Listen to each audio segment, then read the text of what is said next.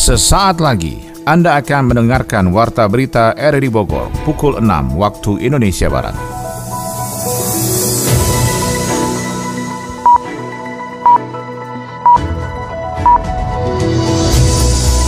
Selamat pagi dan salam jumpa. Kembali kami hadir dalam Warta Berita edisi hari ini, Rabu 21 Juni 2023. Siaran kami bisa Anda dengarkan lewat audio streaming di RRD Play dan bisa Anda dengarkan juga di audio on demand di Spotify, Anchor, Portal, dan Google Podcast.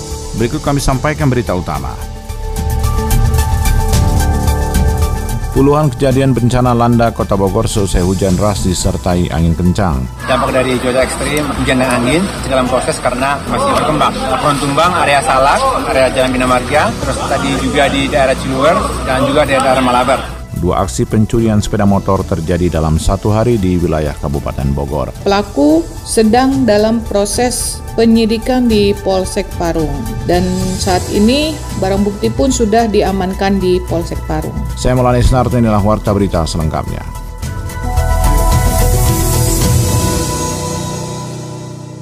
Sedikitnya 28 kejadian bencana di kota Bogor selesai hujan deras disertai angin kencang awal pekan kemarin. Adi Fajar Nugraha melaporkan. Hujan deras yang mengguyur kota Bogor pada Senin sore menyebabkan bencana terjadi di sejumlah wilayah. Badan Penanggulangan Bencana Daerah BPBD Kota Bogor mencatat setidaknya terdapat 28 kejadian bencana yang terjadi di beberapa wilayah. Kepala Pelaksana BPBD Kota Bogor Teofilo Patrosinio Frietas mengungkapkan bencana yang terjadi meliputi banjir, longsor, angin kencang, dan yang paling mendominasi adalah pohon tumbang. Sedikitnya 11 kejadian pohon tumbang terjadi hampir di seluruh wilayah. Teo menyebut untuk atap rumah yang terbawa angin berjumlah 5 kejadian, sedangkan untuk banjir lintasan serta tanah longsor, masing-masing 4 kejadian serta 5 kejadian. Hal itu terjadi lantaran cuaca ekstrim melanda kota Bogor dalam beberapa hari terakhir. Dampak dari cuaca ekstrim, hujan dan angin dalam proses karena masih berkembang. Pohon tumbang, area Salak, area Jalan Bina Marga, terus tadi juga di daerah Ciluwer, dan juga di daerah Malabar. Ada atap terbang daerah Sukasari, juga tadi ada di daerah RW 8 Baranang Siang juga yang banjir untuk lokasi segala macamnya data lengkap dalam dari data BPBD Kota Bogor, Theo mengungkapkan tidak ada korban jiwa atas kejadian bencana tersebut. Namun sebanyak tujuh kendaraan warga terdampak pohon tumbang mengakibatkan rusak sedang hingga berat. Ada dampaknya mobil yang tertimpa di lokasi yang saat ini dalam Bina Marga. Ada sekitar tujuh mobil. Saat ini petugas di lapangan masih melakukan penanganan dan asesmen terhadap bencana yang terjadi. Masyarakat timbau untuk terus waspada saat hujan turun dan melakukan mitigasi bencana agar dampak bencana yang terjadi bisa diminimalisir. Sementara itu ancaman bencana kekeringan melanda Kabupaten Bogor, Jawa Barat, Yofri Haryadi melaporkan. Ancaman bencana kekeringan di Kabupaten Bogor masih belum berdampak langsung terhadap kondisi masyarakat. Fenomena El Nino dan Indian Ocean Dipole atau naik turunnya suhu permukaan laut di Samudra Hindia yang semakin menguat ternyata tidak berdampak signifikan di wilayah Jawa bagian barat khususnya di Bogor. Hal tersebut diungkapkan Kepala Bidang Pencegahan dan Kesiapsiagaan BPBD Kabupaten Bogor Agus Suyatna terkait adanya wilayah di Kabupaten Bogor yang memiliki potensi kekeringan seperti di Kecamatan Jasinga, Nanggung, Agung dan beberapa kecamatan di timur Kabupaten Bogor seperti Jonggol dan Cariu. Bogor ini fenomenal gitu ya. Sementara wilayah lain disebut kekeringan, justru kita kekeringan juga ada nih, ada potensi ya. Tidak menutup mata juga potensi kekeringannya belum terlalu kelihatan ya. Tapi potensinya ada wilayah timur. Di bulan-bulan Juni dan Juli ini kita pasok air ke sana, tapi untuk sementara wilayah timur belum gitu ya. Tapi di Bogor Barat sudah karena gejala alam kekeringan kita udah siapkan. Silahkan masyarakat melalui desa minta air bersih ke kita kita kirim nanti bersurat melalui desa atau kecamatan tentukan titik di mana kita kirim nanti masyarakatnya tidak kekurangan air bersih. Ancaman bencana lain yang terjadi di Kabupaten Bogor seperti banjir dan longsor serta angin puting beliung. Lebih lanjut Agus Suyatna menjelaskan genangan yang dilaporkan warga lebih dikarenakan kurangnya perilaku hidup bersih dan sehat warganya membuang sampah ke saluran drainase. Jadi ya. memang masyarakat pemerintah desa ini harus memperhatikan drainase air. Banjir di selatan itu bukan karena adanya luapan kali, tapi sebetulnya tangkapan airnya yang kurang di sana. Karena lahan terbuka hijaunya kurang. Satu jam hujan itu banjir. Cuaca ekstrim masih mengancam keselamatan warga di 24 wilayah kecamatan rawan bencana alam di Kabupaten Bogor. Salah satu yang menjadi atensinya adalah pergeseran tanah di Kecamatan Sukamakmur, Kabupaten Bogor yang kini masih diwaspadai pergerakannya. Dinas Pendidikan Kota Bogor memastikan pendaftaran peserta didik baru PPDB online tahun ajaran 2023 berjalan lancar. Sony Agung melaporkan. Aparatur tenaga pendidik tingkat SMP di Kota Bogor masih melakukan proses pendaftaran peserta didik baru tahun ajaran 2023. Proses itu berjalan di semua sekolah baik itu negeri atau swasta dengan menerima peserta didik dari tingkat SD untuk memasuki jenjang SMP dengan adanya pendaftaran yang berlangsung secara online. Kepala Dinas Pendidikan Kota Bogor Sujatmiko menjelaskan proses yang berlangsung saat ini sudah melalui tahapan yang berlangsung dari perencanaan tahun anggaran 2023. Penguatan server juga berlangsung agar saat pelaksanaan PPDB terutama pada tanggal akhir penerimaan tidak ada kendala sehingga pihaknya melakukan langkah bersama tim IT untuk melakukan pengawasan jalannya pendaftaran online. Sekarang sudah full online. Jadi kalau dulu kan masih semi-semi, sekarang udah full online ya kan, dan sudah ada sebuah penyempurnaan-penyempurnaan. Yang kedua servernya sekarang juga ada kuat. Saya kira tidak ada masalah dalam proses asal mau saja ya. Mungkin pada saat awal-awal karena masih meraba-raba atau apa karena belum mengeksekusi. Tapi insya Allah hari ini juga belum ada yang mengeluh nggak bisa. Masih running, masih running. Jadi gitu, tidak ada masalah lah. Dan ikutin aja regulasi itu. Tapi kan nanti pasti ada batasan, nggak mungkin. Misalnya ranking satu yang diterima cuman kuotanya sekian persen, yang daftar banyak banget, terus memilih ada di sana di sana ngumpul di sana, ya pasti akan diseleksi. Sementara itu pada salah satu sekolah SMP Negeri 5 Kota Bogor juga berlangsung pendaftaran peserta didik baru dengan sistem online yang mendapatkan animo dari masyarakat untuk melanjutkan jenjang pendidikan di sekolah tersebut. Kepala Sekolah SMP Negeri 5 Kota Bogor Wawan memastikan bahwa seluruh tim IT yang menangani khusus pendaftaran secara full online karena saat ini orang tua siswa bisa mendaftarkan siswanya dengan tidak bertatap muka di sekolah. Nantinya tim IT tersebut melakukan sejumlah penanganan jika dirasakan adanya kendala saat pendaftaran online sehingga semua bisa terdaftar dengan baik dan diterima dengan bagus semua data yang terinput. Kita masih melihat filter teman-teman karena kita walaupun online kita menyiapkan lima meja komputer untuk nanti verifikasi dan membantu apabila ada orang tua yang kesulitan datang ke kami pasti kami layani. Kita juga tim IT itu dari kemarin udah uji coba terus dengan pendidikan insya Allah kantor kita sudah siap karena setiap tahunnya kita sudah menyiapkan juga membantu orang tua ya belum. Insya Allah tidak akan ada kendala. Kita tetap dari tahun ke tahun 9 rombel. Satu rombelnya 32 dikalikan 9 jadi totalnya ada 288 dibagi zonanya itu 158. Dinas Pendidikan juga menghimbau masyarakat tidak mendaftar pada akhir PPDB pada semua tahapan karena terdapat dua tahapan. Tahap pertama untuk afirmatif atau jalur prestasi dan anak guru. Kemudian tahap dua merupakan jalur umum yang terbagi dalam zonasi dengan akan dibuka tanggal 3 Juli mendatang. Uh, nilaiku turun nih semester ini. Ya elah, perkara turun nilai. Hmm, gitu deh. Lah, aku apa lagi? Tapi santai, positif five aja. Kayaknya nggak semua hal harus direspon positif deh. Kenapa? Kamu pernah gak sih denger tentang toxic positivity? Toxic positivity? Apaan tuh? Ya, macam kondisi kita sekarang ini nih. Maksain perasaan bahagia ke semua kondisi. Nah itu tuh namanya toxic. Kok toxic? Iya, karena kita malah coba kesampingkan perasaan kita yang sebenarnya. Hmm, jadi harus gimana dong? Kita harus belajar buat ngizinin diri kita ngerasain emosi negatif yang terjadi. Ya, biar bisa paham sih sama situasi yang sebenarnya.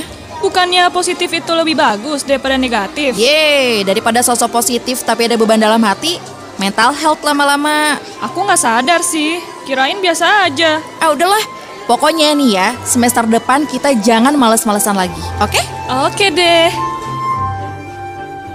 Dua aksi pencurian sepeda motor terjadi dalam satu hari di wilayah Kabupaten Bogor. Salah satu kawanan menggunakan senjata tajam saat merampas paksa kendaraan korbannya. Yofri Haryadi menyampaikan informasinya. Dua aksi pencurian sepeda motor dengan modus berbeda terjadi dalam satu hari di wilayah Kabupaten Bogor. Peristiwa pertama terjadi pada Selasa 20 Juni dini hari, yakni aksi pembegalan yang terjadi di Jalan Raya Keranggan, Kecamatan Gunung Putri yang dilakukan dua orang menghalang dan merampas paksa kendaraan dari pengguna jalan yang melintas Aksi begal di Jalan Keranggan Gunung Putri Bogor itu pun terekam CCTV. Kapolsek Gunung Putri Kompol Bayu Tri Nugraha mengatakan kawanan aksi itu pun diketahui menggunakan senjata tajam merampas paksa pemilik kendaraan saat melintas di kawasan itu. Petugas sudah berada di lapangan untuk mengecek TKP, kemudian olah TKP, mengumpulkan bukti-bukti dan saksi-saksi. Kami berkoordinasi dengan Satreskrim Polres karena kejahatan ini juga terjadi saat dini hari ya, pukul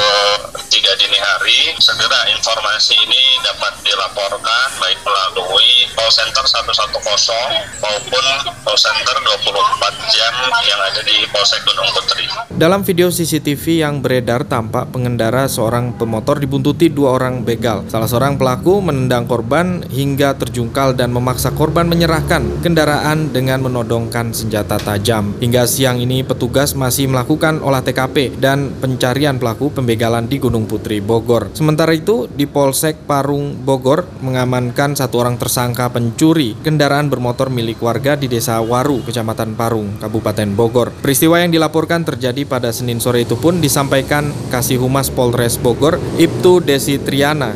Kini pelakunya dibekuk petugas beserta barang bukti motor yang hendak dicurinya. Saat ini pelaku sedang dalam proses penyidikan di Polsek Parung dan saat ini barang bukti pun sudah diamankan di Polsek Parung tetap waspada di mana pun berada, pastikan kunci pengaman kendaraan tetap harus diperhatikan. Dan posisi untuk stang motor diupayakan untuk dikunci sebelah kanan. Jajaran Polsek dan Satreskrim Polres Bogor tengah menggiatkan patroli malam secara rutin, melakukan penelusuran terhadap jaringan pencurian kendaraan bermotor di Kabupaten Bogor. Masyarakat dihimbau untuk mewaspadai aksi pencurian kendaraan bermotor dengan mengunci ganda kendaraan dan diparkir pada tempat yang mudah dipantau. Ratusan anggota perlindungan masyarakat Linmas di wilayah Kecamatan Sukaraja, Kabupaten Bogor mendapat pembekalan dan pembinaan oleh Satpol PP, Kepolisian, dan TNI. Pembekalan dalam rangka persiapan menghadapi Pesta Demokrasi 2024 di Bumi Tegak Beriman. Adi Fajar Nugraha melaporkan. Ratusan anggota perlindungan masyarakat atau Linmas di wilayah Kecamatan Sukaraja, Kabupaten Bogor diberikan pembekalan dan pembinaan oleh Satpol PP, Kepolisian, dan TNI. Pembekalan itu dalam rangka persiapan menghadapi Pesta Demokrasi Pemilu 2024 di Bumi Tegar Beriman. Kepala Bidang Linmas Satpol PP Kabupaten Bogor Yadi Mulyadi mengatakan, pembinaan Sat Linmas di lingkup Kecamatan Sukaraja dilakukan untuk menjaga sinergitas antar aparat keamanan di tingkat kabupaten hingga ke lingkup terkecil seperti RT RW dalam mengawal pemilu 2024. Tugas Linmas perlu meningkatkan kapasitasnya agar mereka tahu dan memahami tugas dan fungsinya dengan baik. Ini salah satunya kita kan akan menjalankan pemilihan umum ya, di mana nanti Polres akan memberikan gambaran bagaimana tata cara pengamanan di TPS. Menurut Yadi, pembinaan yang dilakukan penting bagi jajaran Satlinmas sebab mereka lah yang menjadi garda terdepan dalam meredam potensi gesekan yang mungkin terjadi saat pemilu berlangsung. Tidak hanya di wilayah Sukaraja, pihaknya akan berkeliling ke beberapa wilayah secara bertahap untuk mengedukasi Satlinmas agar siap menjadi pelindung masyarakat. Langkah pembinaan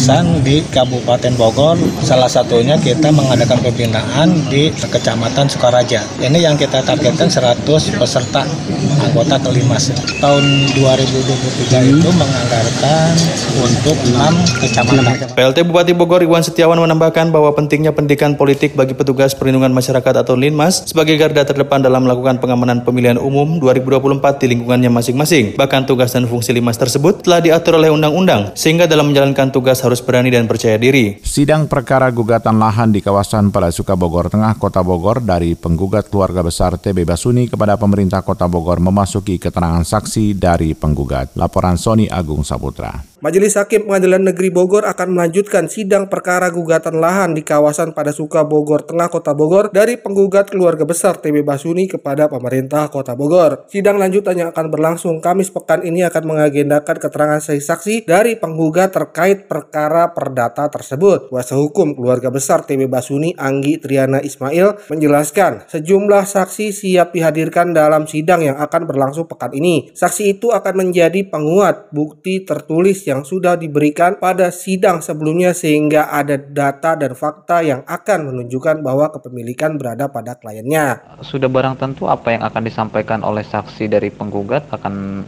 berbicara seputar bukti-bukti tulis yang sudah kita kasih mulai dari sosok TBA Basuni sendiri sebagai sosok pahlawan dan tentu persoalan kepemilikan. Sementara itu, Kabak Hukum Pemerintah Kota Bogor Alma Wiranta mengaku siap menghadapi gugatan yang akan berlangsung dalam persidangan mendatang. Pihaknya akan mendengarkan terlebih dahulu keterangan saksi dari pihak penggugat sehingga nantinya akan menjadi bahan menyusun daftar data dan fakta terkait pembuktian dari pemerintah Kota Bogor terkait perkara gugatan di lahan kawasan Padasuka, Bogor Tengah, Kota Bogor. Minggu ini pemeriksaan saksi di tingkat saksi untuk penggugat. Kita belum kita oh. masih ngumpulin alat bukti surat. Pemerintah Kota Bogor sebelumnya sudah melakukan klaim atas tanah di lahan tersebut atas kepemilikan dari pemerintah daerah setempat. Namun ternyata terdapat gugatan dari keluarga besar TB Basuni terkait kepemilikan lahan sehingga saat ini majelis hakim melakukan proses persidangan dengan memutus perkara tersebut seadil-adilnya. Tim masih melakukan pendataan calon pengisi kios di res area Gunung Tugu Selatan Cisarua Bogor. Kasat Pol PP Kabupaten Bogor Cecep Iman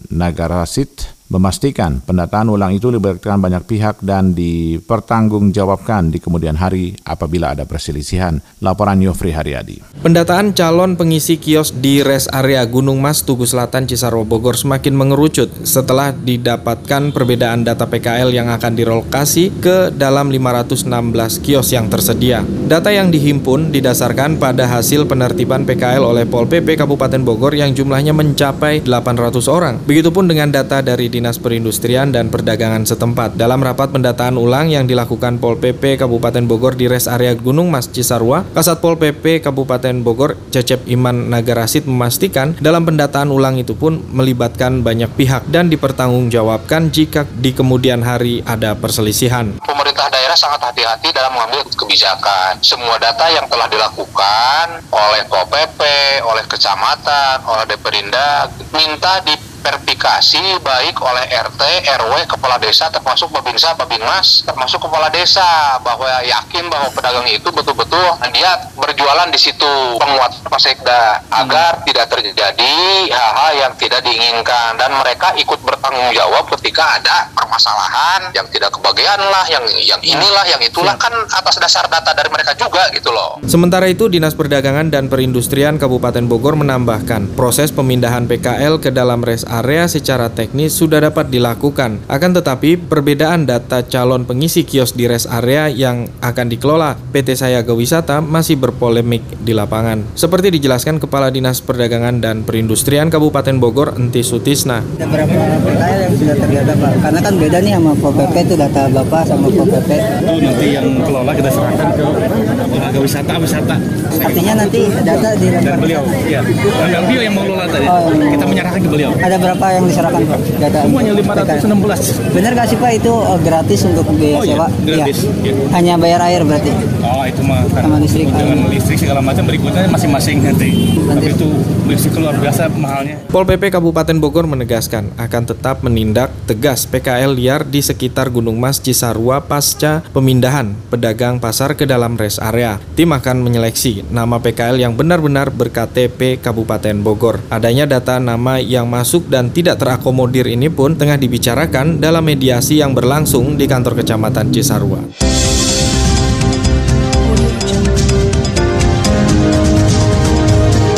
Anda tengah mendengarkan Warta Berita RRI Bogor. Info ekonomi, pemerintah mengguyur 62 daerah tertinggal dengan dana insentif fiskal sebesar 1 triliun rupiah. Pengangguran muda di Korea Selatan melonjak dengan semakin banyaknya anak-anak muda yang tidak mencari pekerjaan ataupun belajar. Kita ikuti laporan Adi Fajar Nugraha. Pemerintah mengguyur 62 daerah tertinggal dengan dana insentif fiskal sebesar 1 triliun rupiah. Gelontoran anggaran tersebut difokuskan untuk membenahi infrastruktur di daerah. Alokasi dana 1 triliun rupiah itu ditekan dalam Peraturan Menteri Keuangan Nomor 208 tentang pengelolaan insentif fiskal. PLT Deputi Bidang Koordinasi Pemerataan Pembangunan Wilayah dan Penanggulangan Bencana Kementerian Koordinator Bidang Pembangunan Manusia dan Kebudayaan, Sorni Paskah Dayali menyebut, dana insentif fiskal difokuskan hanya untuk pembangunan infrastruktur yang lebih inklusif. Menurutnya hal ini dilakukan sebagai upaya mempercepat pemulihan ekonomi serta tetap memperhatikan kriteria dan indikator ketertinggalan dari tiap daerah. Berdasarkan data Direktorat Jenderal Perimbangan Keuangan Kementerian Keuangan masih ada 8 dari 62 kabupaten yang belum menyampaikan usulan rencana penggunaan dana tersebut. Sementara itu PLT Dirjen Percepatan Pembangunan Daerah tertinggal Kementerian Desa, Rafdinal mewanti-wanti penggunaan dana insentif fiskal tersebut. Ia mengatakan di tahun politik jelang pemilihan umum 2024, dananya rawan disalahgunakan oknum tak bertanggung jawab.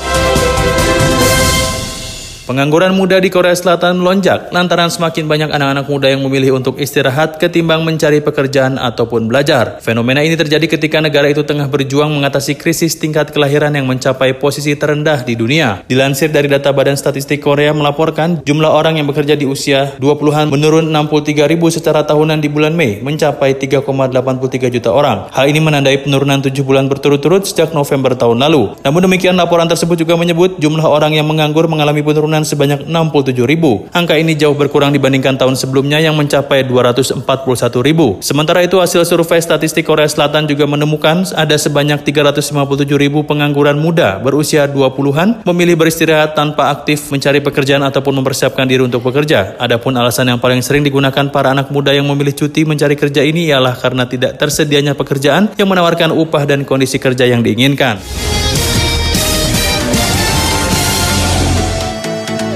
Dari dunia olahraga, pesenam ritme Nur Haziza Sinaga menjadi penyumbang medali emas pertama untuk kontingen Indonesia pada Special Olympic World Summer Games 2023 di Berlin, Jerman, Senin waktu setempat. Turun di level 1 nomor alat bola, Nur Aziza mengalahkan peserta dari berbagai negara termasuk Anet Fixkov dari Estonia yang pulang dengan perak dan Andrea Ruifo asal Portugal yang meraih perunggu. Pada hari kedua, cabang olahraga senam ritmik juga mempersembahkan satu medali perak melalui Cynthia Nenggolan. Dia kalah bersaing dari Angie Galvis Fedasova yang mewakili Kolombia meraih emas. Cynthia Nenggolan juga meraih perunggu di level 1 nomor ribon. Kontingen Indonesia berpotensi menambah pundi-pundi medali dari sejumlah cabang olahraga seperti atletik yang memiliki atlet andalan Lumbun Freti Sinta Media dan Dewangga Kanahaya Iskandar.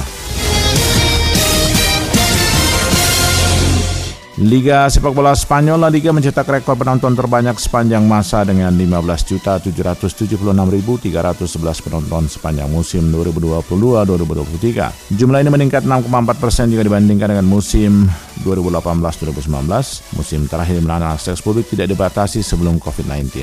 La Liga Santander jumlah penonton hadir di stadion adalah 11.179.866 dan di La Liga Smartbank setelah playoff promosi selesai angkanya mencapai 4.596.445 penonton.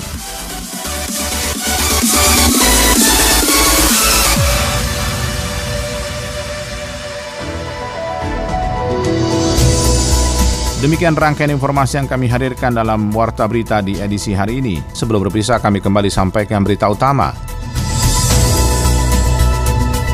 Puluhan kejadian bencana landa kota Bogor selesai hujan ras disertai angin kencang. Dua aksi pencurian sepeda motor terjadi dalam satu hari di wilayah Kabupaten Bogor. Mewakili kerabat kerja bertugas, saya Maulana Estarto mengucapkan terima kasih. Selamat pagi.